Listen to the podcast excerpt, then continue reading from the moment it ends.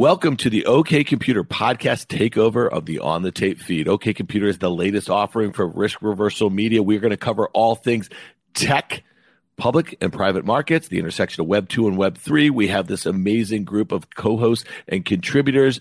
This is going to be in the On the Tape feed for a short period of time. So please follow OK Computer in your podcast stores so you get new episodes every Wednesday on your phone. Thanks. Hey, Dan. What up, guy? You're into this fintech. What's all this I'm hearing about Current? You're going to like this guy. Current is a fintech company that's completely disrupting traditional banking. Wait a second. Does that mean I don't have to drive to the bank anymore? yeah, exactly. I manage an important part of my family's finances from one easy to use app. Well, I got to get this app, but where can I learn more? It's super easy. Just go to current.com slash OK, O-K-A-Y, and download the app. That's current.com slash OK. Current is a financial technology company, not a bank. Banking services provided by Choice Financial Group, member FDIC, and Cross River Bank, member FDIC. I'm Dan Nathan. I'm here with Packy McCormick of Not Boring. This is OK Computer Podcast. How you doing, Packy? I'm doing well, man. How are you? I'm doing well. You're back up from Miami. You did your little winter stint, I guess you would say, down there. How'd that go? Was it still crypto central down there? It might have been crypto central. I feel like such a loser hermit because I just went down to Miami, had nicer weather outside my window, and stayed inside and wrote the whole time pretty much. You know what's also interesting? And I know you were in traditional markets before you got into Web3. The book that everyone tells you to read when you start in the markets, they've probably been telling you to read for like 80 years, was Reminiscence of a Stock Operator. Did you read that? Yeah, I did an amazing book, but I always found it really fascinating. I think it really starts out with the main character as the boy plunger. You're kind of like the boy plunger of crypto. Is that fair to say or no? Maybe no, but he used to go down in the winters to Florida. And you remember he would have his trading positions. He was trading a lot of commodities back then, basically 100 years ago. And he'd basically lose touch of his positions the two weeks it took him on the train to get down to Florida. All I remember is the very long paper ticker. I think that is maybe like the only thing I remember from that book, but you should reread that book. It's about manias. It's about psychology. It's behavioral finance. And I think you'd find a lot of things very applicable to crypto. Maybe you could write that book. Oh, I like that. The bubble is back, baby. We're going to talk about that a little bit. We have Stuart Sopp on. He's going to be joining you and me, CEO, co founder of Current, plus his co founder, Trevor Marshall, who is the CTO. We're going to talk a bit. Stuart had a great tweet a couple weeks ago as former FX trader in him who was saying, I think the market in Bitcoin is 30 at 60. And I just think that's funny because you could drive a truck through that. So for you to say we're back at 42, you might get back to that midpoint and you may spend months and months banging around here a little bit. We'll talk about it with them. I love banging around down here. I actually am mad. I aped in a little bit last week into some more ETH and I was about to do it again. And then I woke up this morning and it was over 3,000. I still like it here, but SaaS bears, crypto bears, I want to see all the bears get their faces ripped off right now. It's not the sort of market though where people can be shorting it. The Nasdaq was down 23% two weeks ago from its all-time highs and it's rallied 12, 13% or so. And so that's a market where if you're listening to a guy like me on fast money who's bearish on this or whatever, and you're that guy on Twitter, like, I hope it rips your face off. There's not really too many ways to rip shorts faces off in crypto. It's just the talking heads who hate it and having them look silly. Yeah. There's, I guess, not the same ability to get short. I guess there's implied shortness of not being long when it outperforms other things. I just don't like Twitter as much in a bear market or whatever that was that we just had. Cause like all the worst people on Twitter are winning when that happens. And I just don't like that environment. So that's more what I mean. I just want the fun mood to come back here. You're generally a big optimist as it relates to this. All right, what are a couple things real quickly on ETH? You aped into more, and you've been very consistent on OK Computer over the last few months or so. That when you get down to levels that we've just recently seen, low 2000s, I know you've even mentioned that if you were 1750, which was double bottom low last year, you're going all in. But it seems like when we see 2200, 2300, you're getting it. What are some of the catalysts other than just your long term view of Ethereum as a layer one and all the interesting things? Things that you're focused on. Are there any near term catalysts? And is it the move towards proof of stake? So that looks like it's actually happening and will actually happen sometime over the summer, the merge. The interesting thing there is that a significant portion of ETH between either DeFi or preparing to stake for ETH2 through Lido Finance by setting up your own node, whatever, a ton ton of ETH is being staked, which means it's locked up. People are kind of predicting that of the 118 million ETH supply, maybe 40 to 50 million will be freely tradable and most will be staked. Staking is now earning 4%, and this is on an asset like Ethereum, which is as blue chip as it gets in the space.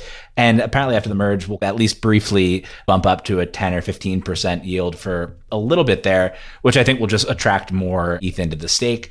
And then, depending on volume, proof of stake should lower fees depending on volume, you could actually get deflationary post merge, which I think is super, super bullish. And all these things are happening when we're 50% down from all time highs. It just feels like the sentiment's building back up. The guys over at the Bankless podcast are doing a great job, I think, of creating hype around the merge and what that might mean. But I think if you like ETH long term and you think that the merge is going to go through successfully, this feels like a last chance in this dip to get in. Well, just to play devil's advocate, this was the same narrative at this time last year. Almost exactly the same narrative. And if you look at where ETH was, it was trading at very similar levels. And that move to proof of stake was supposed to happen at some point people were thinking last summer. So I just want to point that out. Totally. I think when I wrote about ETH last summer, I wrote that that was coming soon or soonish. Also wrote, and I think the joke has been that this merge has just been coming next quarter for the past five years feels a little more real right now. And I think that all of that baggage is probably why it hasn't ripped back up to levels that would suggest that people have priced it in fully. You just mentioned that Own the Internet piece that you wrote last spring. It was really a long term bull case for Ethereum. You hit on a bunch of that stuff. So we'll put that in the show notes. Check that out, people. And over the summer, you wrote Solana Summer. And I got to pivot to a blog post by prominent VC, Fred Wilson, that he posted on his blog, AVC, last week. I think it was March 14th or so, where he quoted you, Packy. And let me just say this. Let's take a step back here. Okay. So I got to know you, I want to say less than a year ago, primarily through your posts on Not Boring, which were widely shared. Now you have over what, 100,000 subscribers to that podcast. Obviously, a lot of very prominent folks too, like Fred Wilson. So you've been advising Chris Dixon at A16Z. You got Fred Wilson quoting you in his blog. You've been on CNBC's Fast Money with me. What's this all feel like for you, man? And we could focus on the last one if that's most important. You know this. Every day is a different day every negative thing I think still outweighs the positive. Like yesterday, I wrote about Ramp, which is a killer company. They make money based on interchange. They don't make money based on recurring revenue. When I tweeted out, I wrote recurring as opposed to annualized revenue. I made a mistake and there's no edit button. You got killed. I got crushed for it. Throughout the essay, I wrote, this is different than recurring revenue. This is annualized. This is their run rate. And then I messed up the tweet and I got killed. Because no one's reading it. They're just reading the headlines. They're just reading the tweet. I know. And still, those things just irk me. I think when I lose that is probably when the whole thing falls apart. But I would say day to day, it's a lot of that kind of stuff.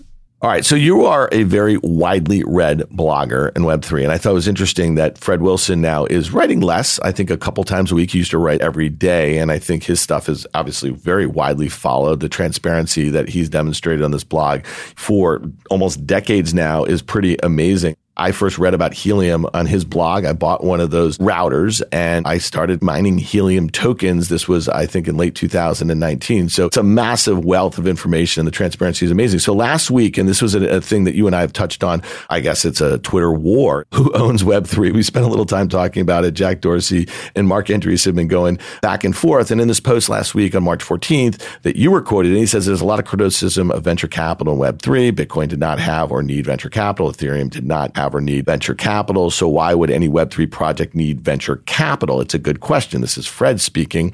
He said, well buried deep in a 66 page blog post on the Flow blockchain by Packy McCormick lies the answer. And so he said what Packy lays out, and he was talking about flow in a section called Kitty Down. And again, we will put this in the show notes. Packy describes the challenges that Dapper Labs team went through between late 2017 when CryptoKitties launched in the summer 2020 when Top Shot launched. What Packy lays out is a series of notes that the venture capitalists, including yours truly, that's Fred, provided to Dapper during the last crypto winter that kept the project alive. As Packy says, in Dapper's case, VCs kept the company alive during the bear market and the company sold tokens to the public at the same price it sold them to VCs even though VCs invested first. And Fred says that latter bit is quite important. Talk to us why that's important and why you felt like focusing on that in that post. It's super interesting because I think maybe there's a group of people who really care about that and there's a group of people who don't. When my brother was editing the piece, a couple of times he was like, You're like really going deep on the inside baseball VC stuff here.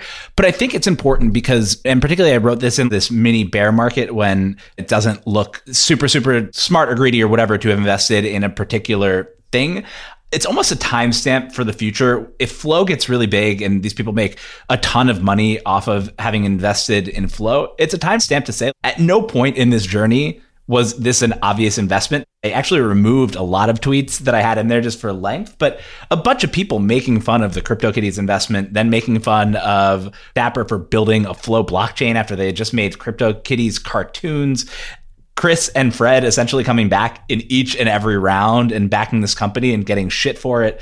And then the investment works. And once it works, everyone's like, greedy VCs, taking all the coins. This is too centralized when the market was not supporting this. So that was kind of the point of this is that, like, in hindsight, when you've made a risky bet that looks smart, then you're the villain all of a sudden. But throughout this process, there is no NBA Top Shots. There is probably no NFT movement to the extent that we've had it. Not all these knock on effects if they don't not worry about looking like idiots backing the CryptoKitties thing for a little while. Yeah, the guy is prescient, and I have to make a confession here. I was on vacation last week. I have not read your flow report. I have read Own the Internet two or three times and Solana Summer two or three times, but I have to block out five hours to read that one. Yeah, this one's particularly long. and I can't wait for it. But that's a good segue. So, Fred last week on AVC, again, we'll put this in the show notes. He wrote a post called Keeping It Simple on March 20th. And I just want to read this quote because you are a new VC. You just launched Not Boring Capital here, and you are all over the place in Web3 as a thought leader, but also as an investor. And Fred wrote, I like to keep things simple. And when I do, I am rewarded. Aha moments come around every so often, and you just need to let them grab you and take you to a fundamental investment. You don't need to do much due diligence on these. I did none on Twitter, on Coinbase, or Dapper. What I did do is use the products, get in the game, feel the power, and get conviction. That's keeping it simple. It doesn't always work, but we get more wrong than we get right. But when we get it right, things can happen. Talk to me about that mantra and how are you thinking about that as you're deploying capital for not boring? It's brilliant. And I think maybe that strategy works for Fred Wilson for sure. When you're as good at this as he is, I think a lot of people are going to read it and be like, hell yeah, I don't need to do due diligence. Like, I just believe in this thing. And they're not Fred Wilson and they'll probably make some mistakes. Bring it full circle. I actually bought Bitcoin for the first time because of the Coinbase article that Fred wrote and linked to in this piece. And it was really equally simple then. I sold it, and that was a dumb decision. But the buy decision was Fred Wilson saying to do this thing, I'm going to do this thing and try it. And also, Bank of America doesn't know this exists, so I don't have to worry about trading restrictions. As I look through my portfolio, the ones where I've tried to talk myself into it or diligence myself into doing something are investments that'll probably do fine, but that I'm not overly excited about. The ones where I just meet a founder and feel a product and understand that this is the thing that needs to happen and that that's the person that can pull it off, those are the ones that I'm most excited about right now. The one thing I would just say is that it's kind of interesting when you think about what did he just mention Twitter, Coinbase, and Dapper. And if you think about it, that's probably over a 15 year period. And it also takes money to make money. I mean, that's the thing I think you're going to learn in VC. You're going to do things differently in fund one that you do in fund two, in fund three. You're going to iterate on some of the things that worked. You're going to learn lessons on the things that didn't. I am not a VC. I do not deploy capital in private markets. This is probably why you guys should all be running for the hills. I just made a couple private market investments. So watch out, people. But I'll just say this the transparency is absolutely amazing watching what he's doing is probably a great way to do it. And following people like you who are doing these deep dives make a whole heck of a lot of sense. All right, listen, we got to wrap this segment up. But when we come back, we are going to have the co-founders of Current, CEO Stuart Sopp and CTO Trevor Marshall. So stick around. Hey, listeners, it's Dan here. I want to tell you about a company that I'm really excited about. It's called Current. It's a fintech company that's completely disrupting traditional banking. I'm a new Current customer. It's already helping me and my entire family manage our finances, all from one easy to use app. So try Current for yourself and get the app by going to current.com slash OK. That's current.com slash OK. Current is a financial technology company, not a bank. Banking services provided by Choice Financial Group, member FDIC, and Cross River Bank, member FDIC. With CME Group's micro-sized futures and options, you can access the same transparency and liquidity of the benchmark contracts with less upfront financial commitment. Diversify your portfolio and manage your exposure with the flexibility of CME Group micro contracts in crypto, metals, FX, energy, and equity indices. Learn more about what adding futures can do for you at cmegroup.com slash micros. Stuart Sopp is the CEO and founder of Current, a leading U.S. financial technology platform. He spent over 15 years as a macro trader in FX at some of the world's largest banks, including Morgan Stanley, where he met Trevor Marshall, who is now Current's chief technology officer and his co-founder. They left Morgan Stanley together in 2014 and began building the infrastructure for what would become Current. Dan Nathan Packy McCormick, we are joined by a previous guest of OK Computer, the CEO and founder of Current, Stuart Sopp. And I've just been told this, people. So, newsflash here. This is the first time ever his co founder, Trevor Marshall, the CTO of Current, that you guys have been in a room together doing an interview. First time in a room together, actually. so, you guys took that remote work thing very seriously. First time in a podcast or TV and anything. Really? Yeah. That's crazy. Stuart and I sat down. It was in early February, and we had a great one on one. And that Amanda's going to post that in the show notes here. And we talked about the origin story of Current and how you guys met Trevor and your influence on a surly FX trader at Morgan Stanley named Stuart Sopp.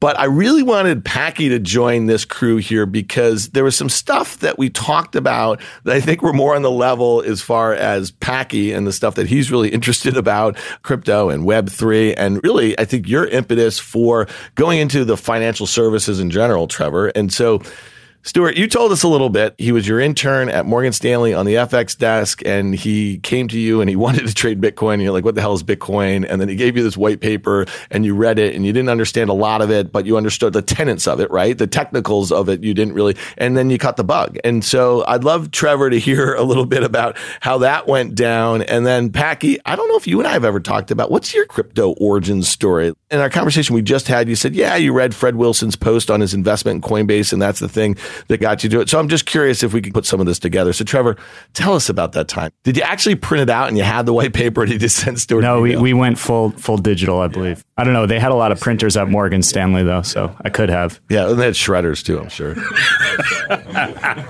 we don't work there anymore. In college, I was I was here in New York in 2011, 2012 studying math and computer science. Kind of the right place, right time because that was when a lot of the early Bitcoin meetups were getting started. The first Bitcoin I bought was on LocalBitcoins, where you would find someone else who could sell it to you, meet up in person, hand that person cash, and have a transaction created. Sounds like early eBay. Yeah, IRL for a digital product. Tell them about the barbecue you brought me to. I was the only guy in a suit. Wait, you have a suit? I used to, and I didn't have long hair in a bit. It was a, a lot of the early Bitcoin folks in New York. We all got together at a barbecue, which was quite fun. But I think there was one or two ankle bracelets at that. We had Charlie Shrem there. We had, we was there, you know. Wait, so this was like Silk Road crowd? Is that what you're saying? I mean, I don't know. I don't. I don't know.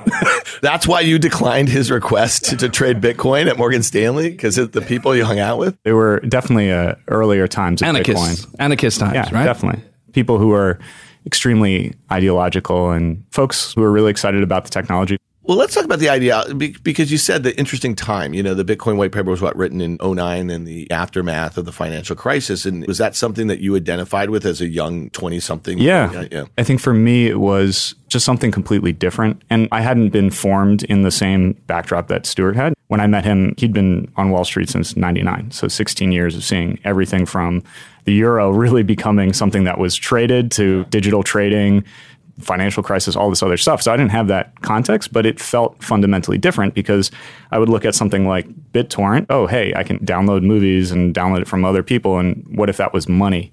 It just kind of stuck with me. And there was a lot of people around me who were excited about it too. So coming out of school, I was like, well, I want to do Bitcoin for my career. And in 2012, when I was making the decision, and this is when I met Stuart and I was interning at Morgan Stanley, there wasn't really a lot of things you could do in terms of becoming a Bitcoin professional. Coinbase, I think, had already started, but very early stage. There wasn't a lot of opportunities. And the folks that I knew who were working in Bitcoin weren't super successful yet and had lots of challenges with what they were doing. But to me, it was like, okay, well, if I want to be in a place where digital currencies are trading, I should go where currencies are trading. And that's what put me directly into joining the foreign exchange desk.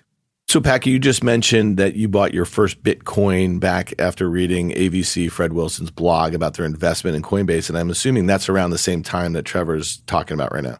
That was probably about a year after Trevor's talking about right now. I was at Bank of America Merrill Lynch, was getting ready to leave. I didn't like the trading restrictions that were placed on the account, and I knew that they had no idea what Coinbase was. And so I bought, over the course of a month, 38 Bitcoin and then I quit my job and decided to join a startup. I had some time in between, went to Oktoberfest, and I felt bad about going out at Oktoberfest and spending all that money with my friends who were still in finance. And so I woke up in a Munich hotel room, hungover, and feeling bad about myself, and started offloading Bitcoin to pay for the trip, the $2 million trip to Oktoberfest. Classic. Oh, wait, are you the guy who bought the pizza with 10,000 Bitcoin too, or no? That thankfully was not me, and there's photographic evidence of the guy who, who that was. Look up Bitcoin Pizza. I have a $43,000 chair from overstock.com, if that makes you feel any better.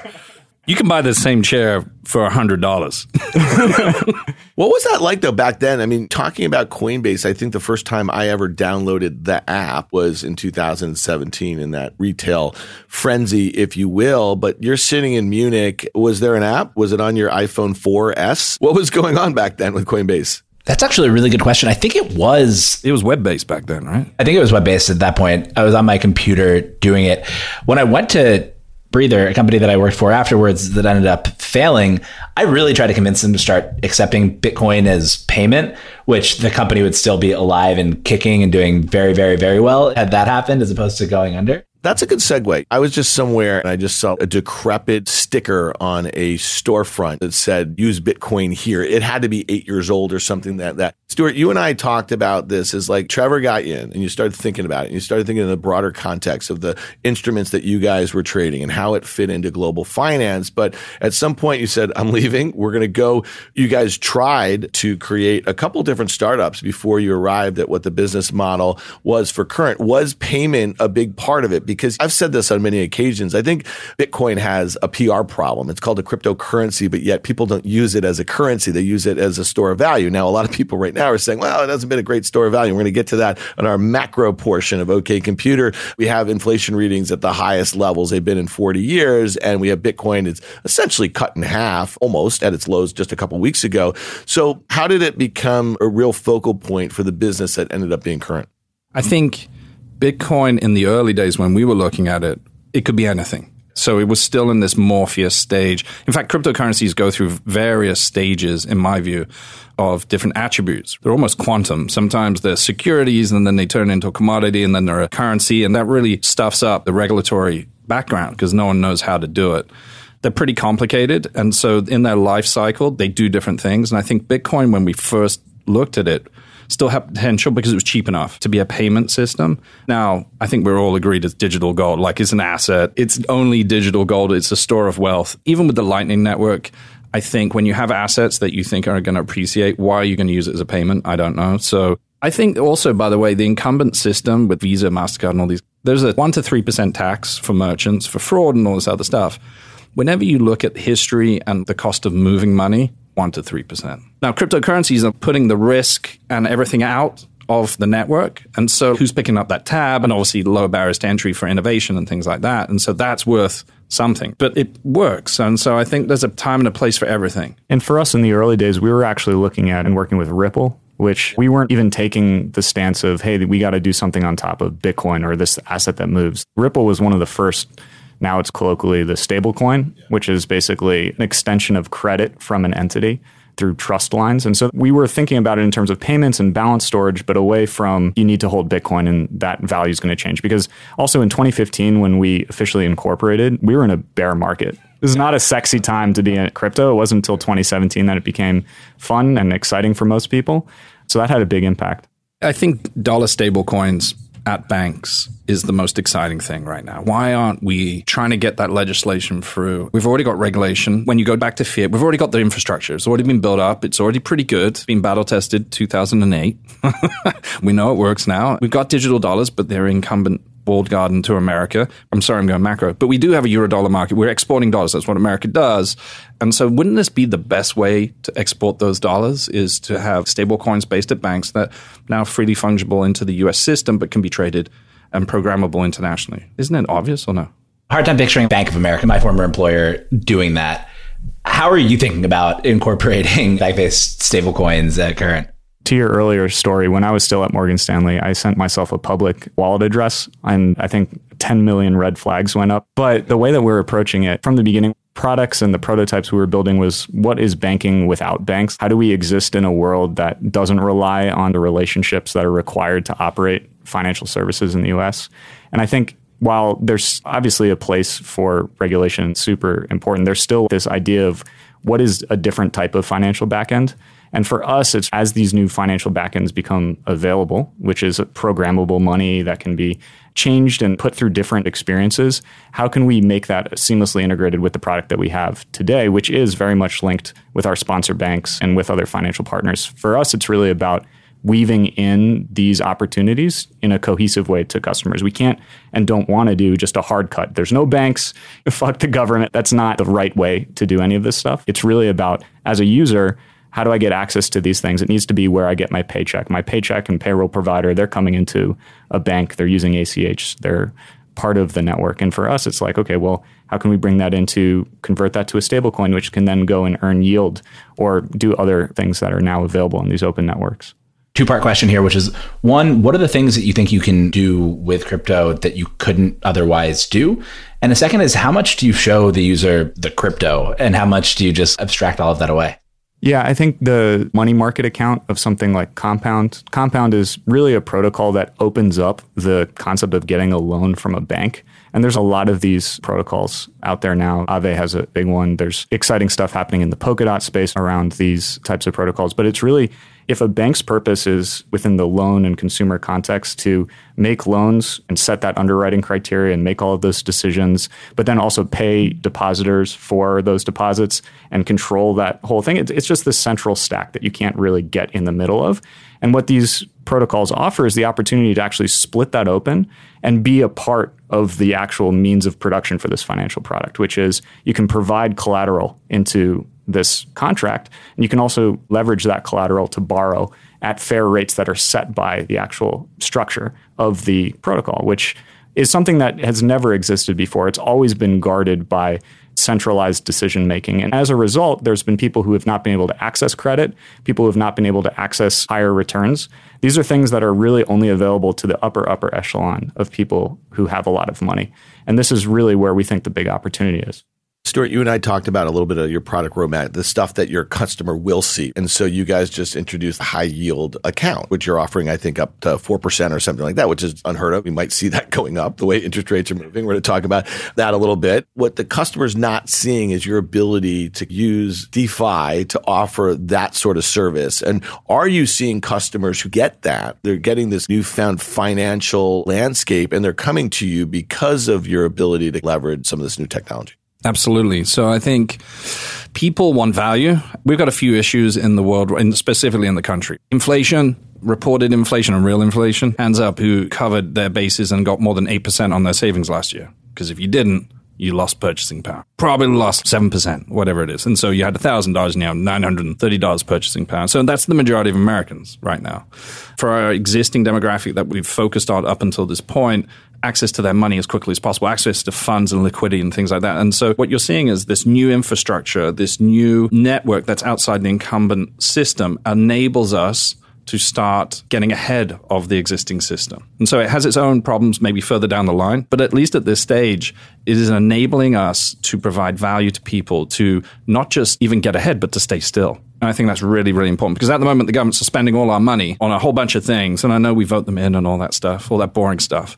But we're paying through it right now, right? So that $7 trillion, we're paying for it right now, no matter what they say about Ukraine and all the rest of it. And so if you weren't really cool with that, is there a way that you could stand still? And so crypto or some of these networks that Trevor's just gone over enables us to plug in consumers in a seamless way and almost a default way. So they don't have to think it's all curated and all the rest of it to then combat some of the headwinds about getting ahead in the US banking system. So that's what we're trying to do here.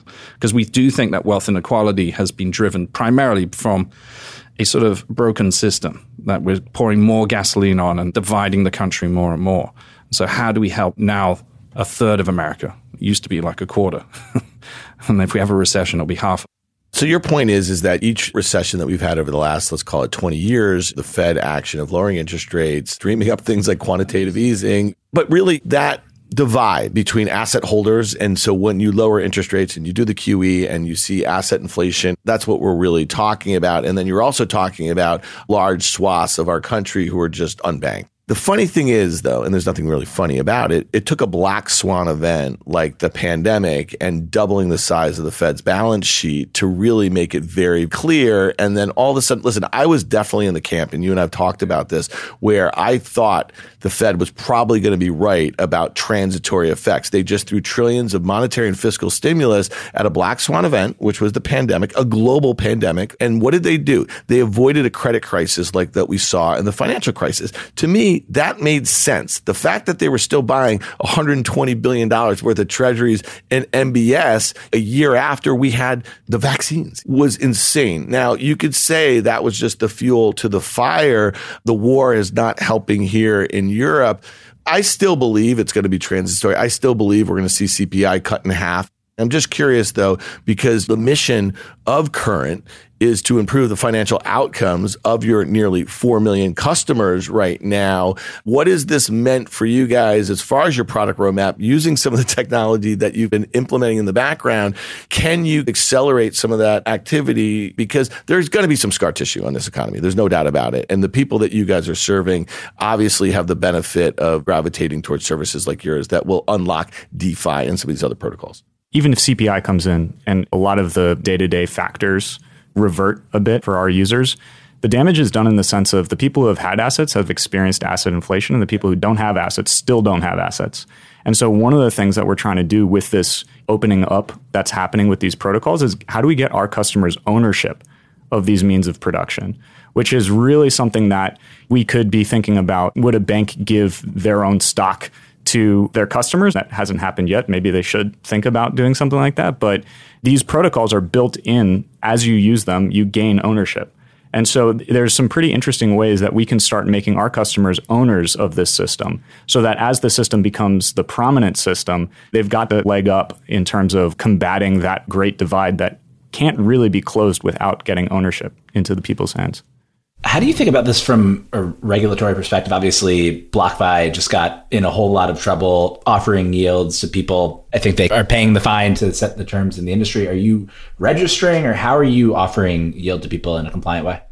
Well, I think it's very clear that, of course, in retrospect, but what BlockFi did was very much unregistered security where they were effectively paying for the deposit very directly, where they were the direct counterparty. I think philosophically, we want to get our customers to face protocols and not be in the center of that.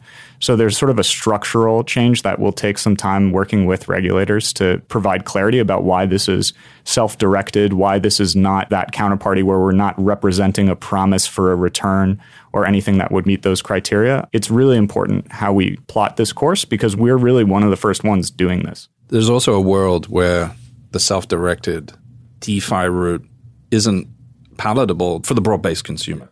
And so there's a world where BlockFi has blazed the trail. So we know it's the securities, broker dealer licenses, and registering is the thing that we should do. So we're looking at all options for all different product combinations at this point. That makes a lot of sense. But to your point, when you plug in directly to the protocol, then maybe they can get governance tokens and they can get ownership. Part of it is that stuff happens automatically and these tokens show up in people's account. The other challenge is the communication. How are you thinking about letting people know what they own and what's happening and all those types of things? It feels like a huge challenge. Yeah, it's one of our product principles for this stuff. Trevor, you're probably better placed, but education is the wrong word. We're trying to find the right word if anyone can think of it. It's not education, it's something else. Yeah, it's definitely the communication. I mean, to answer directly, this is our business, communicating directly to customers to make hard things more simple. Even our existing product of maybe not to the listeners of this podcast and not to us, but it is difficult to understand how a savings rate works. What does 4% interest really mean? And we have many customers who thought that we were charging them that just because of their past experiences. So we think about communication of financial problems, which are really math problems, a lot. And the communication for this is it's really what Stuart's saying, which is it's an educational component, but it's really show by actually doing, which is instead of just telling someone about, for example, this is a compound token and you get this with that, it's like, here it is, you own it now. And people will get more interested in it as they start to have a stake in the ownership. So we think a lot about it. There's no easy answer. I just like what Trevor was saying. Like, we deal in math. No one likes math apart from Trevor. He's a CS math major, but like that's our business is math, and math is boring and complicated, and other people and computers should do it. And so all the great companies, all the great experiences, just turn that math into easy to understand things. Over time, your customers will build up a big stash of compound tokens or whatever other tokens. How do you think about getting them involved in governance? Are they delegating to you? Will people be voting on things? Like, how involved can you get them? I think it's really interesting thinking about getting people just deeply involved in the ecosystem passively. I've got a very high level opinion on this, which is we already got precedents for this in stock ownership and voting, and people buy those voting rights, and there's this whole economy and whole companies actually around governance. Not everyone's interested. I think making sure that people understand what that means. There'll be different prices for governance versus others and all the rest of it. And so I guess my TLDR is, is there is precedence. Like everything in the world, you get a Pareto 80 20. So the 20% are interested, the 80% are not. And then you get the, I think it's the power rule. 1% really do anything. When did this turn into Sahil Bloom's Twitter feed? I've been reading too much Twitter. Okay, I just want to be really careful because I get confused with all the razors and the rules. Hey, Trevor, how are you not on Twitter? It's toxic. I just stay away from it. He's on no social media. Zero. Zero. Yeah, he's one of those guys. I'm healthier for it. Can you describe what it feels like inside of your brain? It's great. I wake up, I think about, you know, what I'm going to eat for breakfast, go to work, I just listen to a podcast. Then you don't tweet about the podcast. You just listen to it and think about I it. I don't think about my reaction, I just react. I'm with three young men here who all have babies of two years and younger right now. You guys don't have time for social. Let's just be frank here. I've gotten to know your product a little bit, and it's interesting listening to the origin story back in 15 and some of the different iterations. And when I look at it, it really does feel like a lot of crypto wallets. Was that by design? Because, for instance, Coinbase just what, two years ago launched a digital wallet? There's obviously some others in an app based manner, but when you look at current and you look at the app, and I know you guys are not a bank, it really does feel like a digital first experience for maybe these customers who are coming into the financial world through NFTs or through some of these products. It really does have that look and feel to it. It's down to the data primitive. The way that we actually built it was built around crypto wallets that was the primitive of how everything else was then structured. And one of the areas that we are pretty differentiated, and Stu probably has chatted about this before, but we built a core banking engine with the assumption of we may not be on top of a bank, we may be on top of a protocol, we may be on top of anything else. And so we fundamentally approach the way that our consumer experience is delivered through this mindset of it doesn't really matter where the balance is stored but we're going to create an experience around that balance that is cohesive and easy to understand. Do people get that when you guys are out telling the story, that core banking engine that is built on a different rail? It's on a new rail. All the incumbents have been doing the same thing, just patching holes and this and that, whatever, right? You guys are building that from scratch our existing investors understand it implicitly. Some of our competitors too, which is good. Starting to take notice. Yeah, I think so just because they've got their own problems. So, yeah, I remember those conversations, Trevor. He's being really kind, but the user experience is like an iceberg. It's like the very last thing, the design and how it all works. The UX and UI is very, very important. Like, number two reason why people get a neobank thing. But that is built on the architecture of how everything works, how the data and the schemas are sewed together. And those conversations were brutal. It was like weeks on end, four or five years ago talking about a future we didn't even know was going to happen, arguing at length about things that potentially would be tough in five or 10 years' time. And so there were hard times, but luckily, I think we've made some good decisions. Yeah, we really took a leap of faith on hey, if we build this right, the ceiling on what we can actually deliver is uncapped. We don't have to rely on a third party to integrate us within their roadmap that they're then selling to other clients, which is sort of the standard that exists for most financial technologies. It cost us in terms of that was a big decision to make early on when you look at the public markets right now and you look at some of the fintechy, the flashy things that we're trading at 40, 50 times sales in public markets that are now down 60, 70, 80% from those highs, they were doing an ass backwards. They were keying in on some of these, I guess some of the mantra of being able to offer these to the unbanked or services, but they built it on the old rails and it didn't really make it that much differentiated from some of the larger incumbents in a way. So that I find kind of interesting. You know, this web one, two, and three demarcation. I've been going around Twitter if you read Twitter. Well, Trevor doesn't. Trevor doesn't know. I'll explain it. So we're in these three distinct buckets of the internet. And I think it was Dixon or something like that that came up with. Anyway, someone did.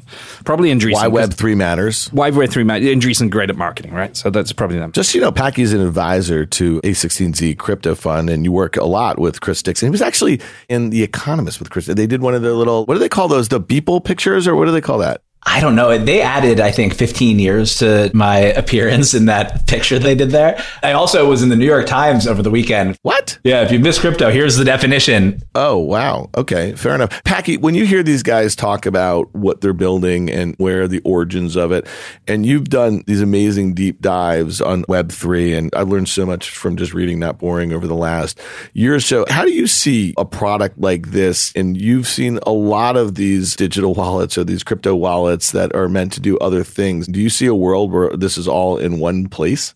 I think there's a certain group of people for whom they want to do everything direct to the protocol and they want to get their hands dirty.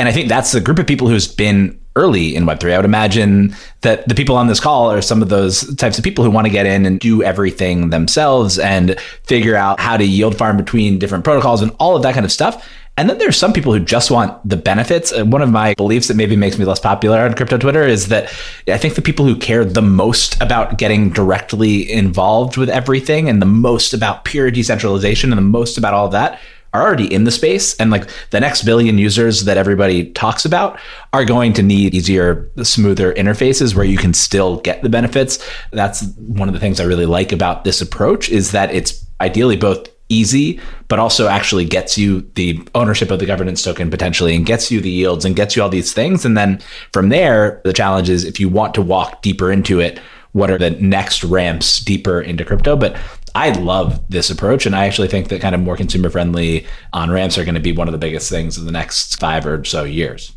We totally agree. We're in the AOL version, you know, the AOL time period of Web3. And it's getting more complicated as the web progresses, cryptocurrency is really hard math stuff.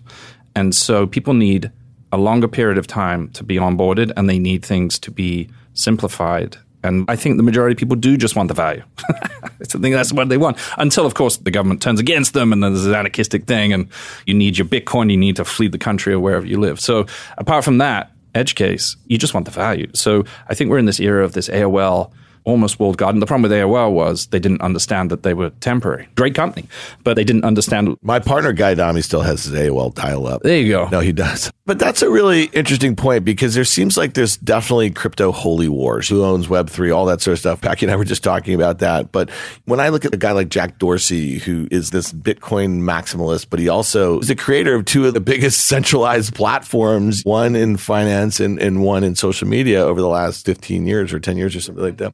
But Trevor, you have no issue. Like for you, the whole idea of decentralization as the holy grail, that's not a thing for you it's about what you can do with the technology. A SQL database, you don't laud, oh my God, this is the only way that you can store data. It is the truth. It's like, well, no, how do you make a great consumer experience? I answer a lot of these questions, which is, you know, we've announced partnerships with Polkadot, with Acala, and people are like, oh, well, why did you choose Polkadot? Why did you choose? Like it's this binding contract that we've made. And yeah, we're co building products together, but there's lots of exciting stuff that's happening everywhere. And to me, taking a really hard stance on the technology misses the point that you've got so many exciting ideas that need to be fleshed out and we can be part of delivering those ideas to consumers that it's just about the value. That's really all people care about all right. Well, listen, this was amazing. We had the two of you here to talk about the origin story of Current and what the roadmap is. But we got to switch gears here a little bit because this guy that I'm sitting across from, who is on Twitter, Stuart Sopp, you are a prolific tweeter about the economy, about some of the things that you believe in. That obviously is the reason why you started Current, about income inequality and the causes of that sort of thing.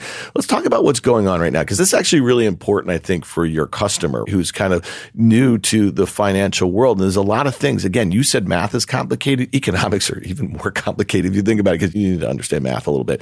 What's going on right now, I'm nearly 50 years old. I've been in the markets for 25 years and I have never seen overshoot of such an important economic tenant like we've seen inflation. Now, if I was in the business for 50 years, I'd be able to tell you, oh, back in the early 70s or late 70s. But then we saw this move towards globalization. We saw so many factors that have been a huge I think, factor for good as it relates to the global economy. But things have gone haywire right now. So how is four to five dollar gas at the pump? Obviously, wages are going up, and I think that's probably good for your customer base. But versus inflation, it maybe doesn't mean anything. So talk to us a little bit about the environment and what are some of the things you're seeing and some of the things that you're hearing from your customers. Yeah, so inflation is the, the rigor word of 2021 and into 22. And of course, we already mentioned the supply shock that continues, right? And so $100 oil is weirdly persistent. And if we do turn off, like Russia or Europe does that, you can read the reports again on Twitter. $170 to $250 is the new, that's where it gets tight. And so $4 to $6, depending on where you live in America, people, especially our current users, our existing demographic, they have a fixed cost of living, meaning they don't have much discretionary. And so groceries, like we've seen wheat double or triple in price, whatever it was most recently, because Ukraine's at this big breadbasket of the world. Fertilizer along with the natural gas prices. Fertilizer plants now can't run efficiently, so they closed them down in the UK and Europe. And so now fertilizer, mainly from Russia, is now being stopped because of sanctions. So I think for this year, maybe into next year, yields in terms of food are going to be fine because they've already made their purchases. But going forward, you mentioned earlier, we're going to see a deceleration in inflation and an easing off. You're right, rate of change is going to come off, but we're going to have a persistently high inflation above Fed target for years that's not all their fault. It's governments and war and all this other stuff, right? There's the sanctions, and that's okay. But their reaction to it, I think, is what's really throwing the wrench. What you're really getting at is the Fed are not like the 1970s because we don't have women coming into the workforce and having all the surplus supply of workers and all this other stuff. We're having deglobalization. It looks like 1940s, post World War II. It looks like that. And so what the Fed can do is very little, which is they're going to have to inflate the debt away. And so their policy response, in my view, is just going to be lagging. So we want seven, eight hikes. They're going to give us three or four. And so every time we price in 50, it comes back down the night before. Oh, just kidding. they're only going to do 25, really. And so what they're going to do is they're going to act dovishly and talk hawkishly. And we saw that at the last board meeting, and they're going to keep doing it. It's going to keep annoying every single person in this country who's trading. I guess part of that discussion is, you know, you said if deglobalization is really a thing, and then we see onshoring of manufacturing, you're going to see the biggest economic shift the globe's seen in 50 or 60 years. I just don't think that's going to happen. For instance, in America, I don't think people want to do those jobs in general. And this kind of goes but back. it may change with how much money there are. And like you said, wage growth isn't keeping up with inflation. If you have that for a couple of years and your standard of living goes down, do you want to get a high paying job? Maybe some of these jobs are higher paying when they onshore.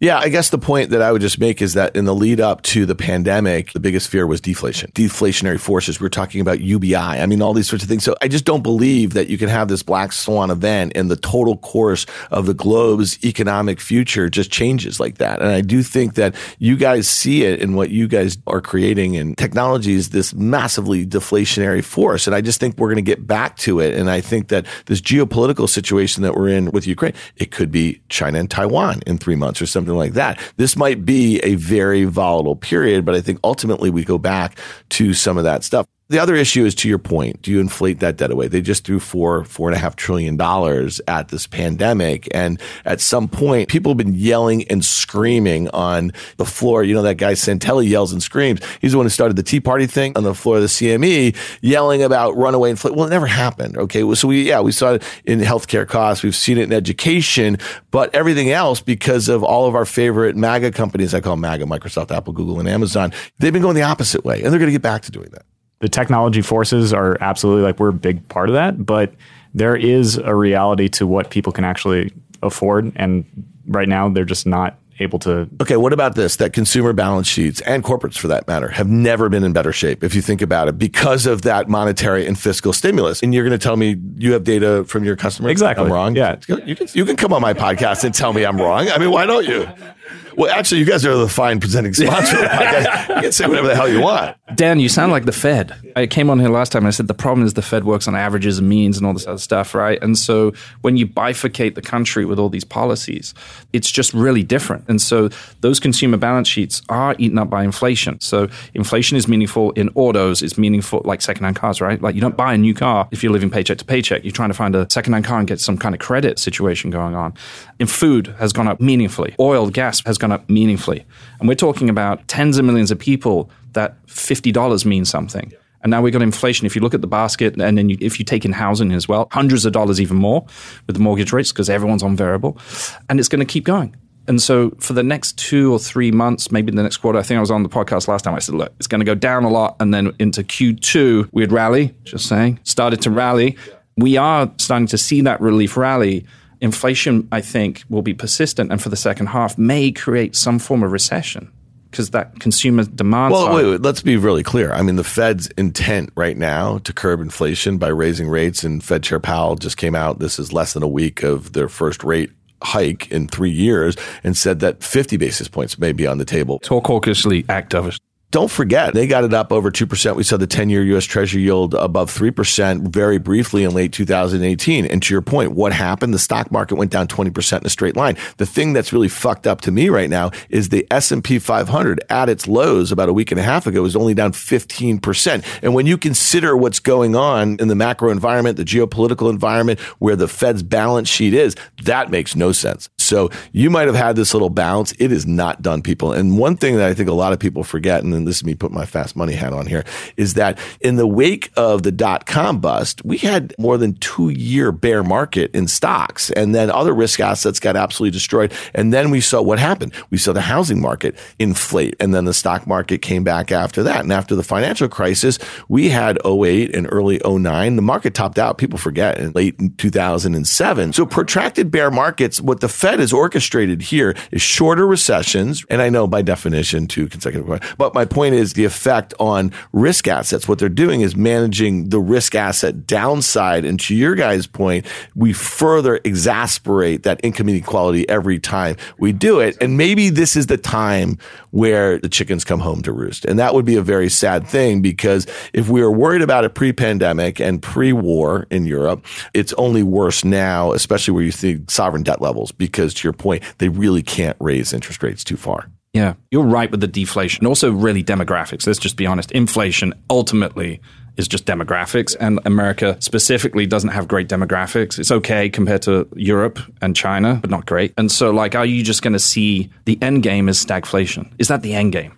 whereby they can create inflation, but growth is just zero? People forget in the 10 years prior to the pandemic, you know what US GDP was averaging? 2.2%. Think about that. And they were dying to get inflation above 2%. Well, the internet just came out. That productivity gain was insane, wasn't it? I know, but I guess my point is, is I really think, let's just say, and we all hope that there's a massive de-escalation of the situation in Ukraine, okay? And let's say nothing really happens with China and Taiwan. And based on what's happened to the global economy, China may not be able to afford to do something like that would put them in a very similar situation as far as all the sanctions and the bans and all that sort of stuff of, of what they produce over there. Then I think we'll see things come back. Remember, Packy, we were supposed to have the roaring 20s? I'm most excited just listening to this conversation, and this is a lot of people are smarter on the macro and the markets than I am, but I'm really excited too about I think atoms based tech innovation over the next few years. Feels like that's becoming sexy again, and I think that will help with auto costs, with a bunch of these different things when you can bring automation in and make those jobs sexy. Writing about a company, spoiler alert, in a couple weeks that I think is doing some really cool stuff here. I'm excited to see what humanity does on the atoms side of things over the next decade. And when people ask me when I'm on Fast Money, where are you investing in innovation? Because everyone's selling ARK. I actually think the most innovative things, let's see what Ford does, how they go from ICE to a fully EV fleet. You may see amazing innovation in companies that have existed for 100 years, and there may be value left all over the stock market floor. And it's not the crap that's in ARK Not investment advice, but Ford splitting the EV and the engine companies out, really smart in my view. And that was going back to an early point I forgot to finish when a company grows up in one of those distinct buckets, like Ford was in the era of automation and combustion engine, it's really hard to cross those buckets. And you've seen it with Facebook into Meta and Square to Block. And what they're really saying is we are a Web 2 company or we're this era company and we have all this cultural alignment. The way we do things is just this certain way. And we've been very successful. But we've recognized that there is a seismic shift and we will be deeply unsuccessful. And they're trying to innovate themselves. They're trying to disrupt themselves, which takes a very brave leadership. Now, what we were doing early days was we don't want to do that just yet because we're not a big enough company. We were trying to disrupt ourselves from the early days, trying to get us Web3 access from 2015, 2016. So we wouldn't have to do that mid stride as we were growing and, and providing this value. Now, companies that are going to be successful, and the cycles are getting much, much shorter. We're talking Web 2 to Web 3 is pretty short given the scale of things. For Ford, it's 100 plus years good for them. That to me makes sense. I don't know anything, not investment advice, but it looks like when you take that kind of leadership approach and you take that kind of risk, normally works out okay. That's really interesting. So, not boring fun two packy is going to be focused on Web four, and it's launching in three months now. So, Trevor, let's end on this because I find it fascinating how you guys went out to build this company. And when you think about innovation, I think that we could all agree that places that we've all worked, some of the largest banks on the planet, they're probably some of the least innovative. And so I look at the potential for disruption of some of these global incumbents, like that's going to be a massive opportunity. Is that what you guys kind of set out to do? I don't think directly. I think what we set out to do was observing the way that payments were changing, the way that money was changing. We just wanted to be on that wave. We see this thing cresting over the horizon. And it's like, well, that looks fun. How do we be part of that? And how do we deliver that to people? It's not really like, how do we go and fuck everyone else up? Let's fuck everybody else up anyway, though. We're doing that too.